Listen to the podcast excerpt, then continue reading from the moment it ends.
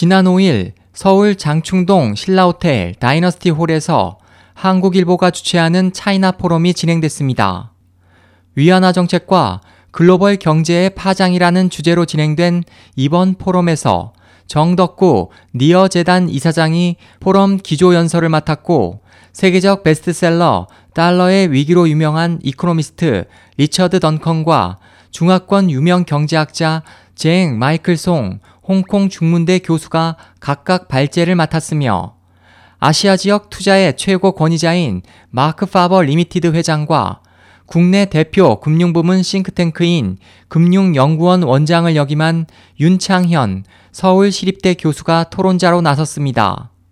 송 교수는 발제에서 중국은 정부가 이끄는 시장과 민간 시장으로 나뉜 이중 경제 구조다.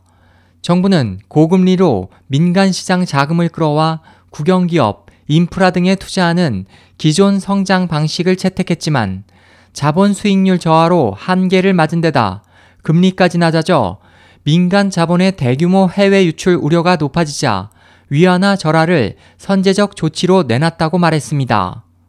월가의 대표적 비관론자로 닥터 둠이란 별명을 갖고 있는 파버 회장은 중국의 각종 경제 지표로 보건대 중국 성장률은 아무리 높게 쳐도 4%를 넘지 않는다며 중국 통계 조작 의혹에 돌직구를 날리고 글로벌 금융위기 이후 중국이 300년 자본주의 역사에서 유례 없을 만큼 과다한 통화 팽창 정책을 구사하며 위기를 자초했다고 지적했습니다.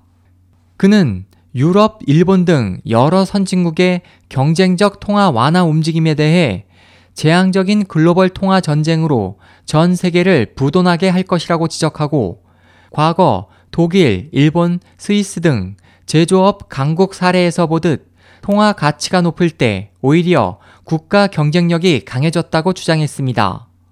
윤 교수는 중국의 위안화 절하 조치가 한국을 포함한 전 세계에 영향을 미치고 있다며 중국 경제는 과거의 전력 질주 방식이 아닌 속도 조절이 필요한 상황인 만큼 위안화 추가 절하 등에 있어 속도 조절이 요구된다고 조언했습니다. SOH 희망지성 국제방송 홍승일이었습니다.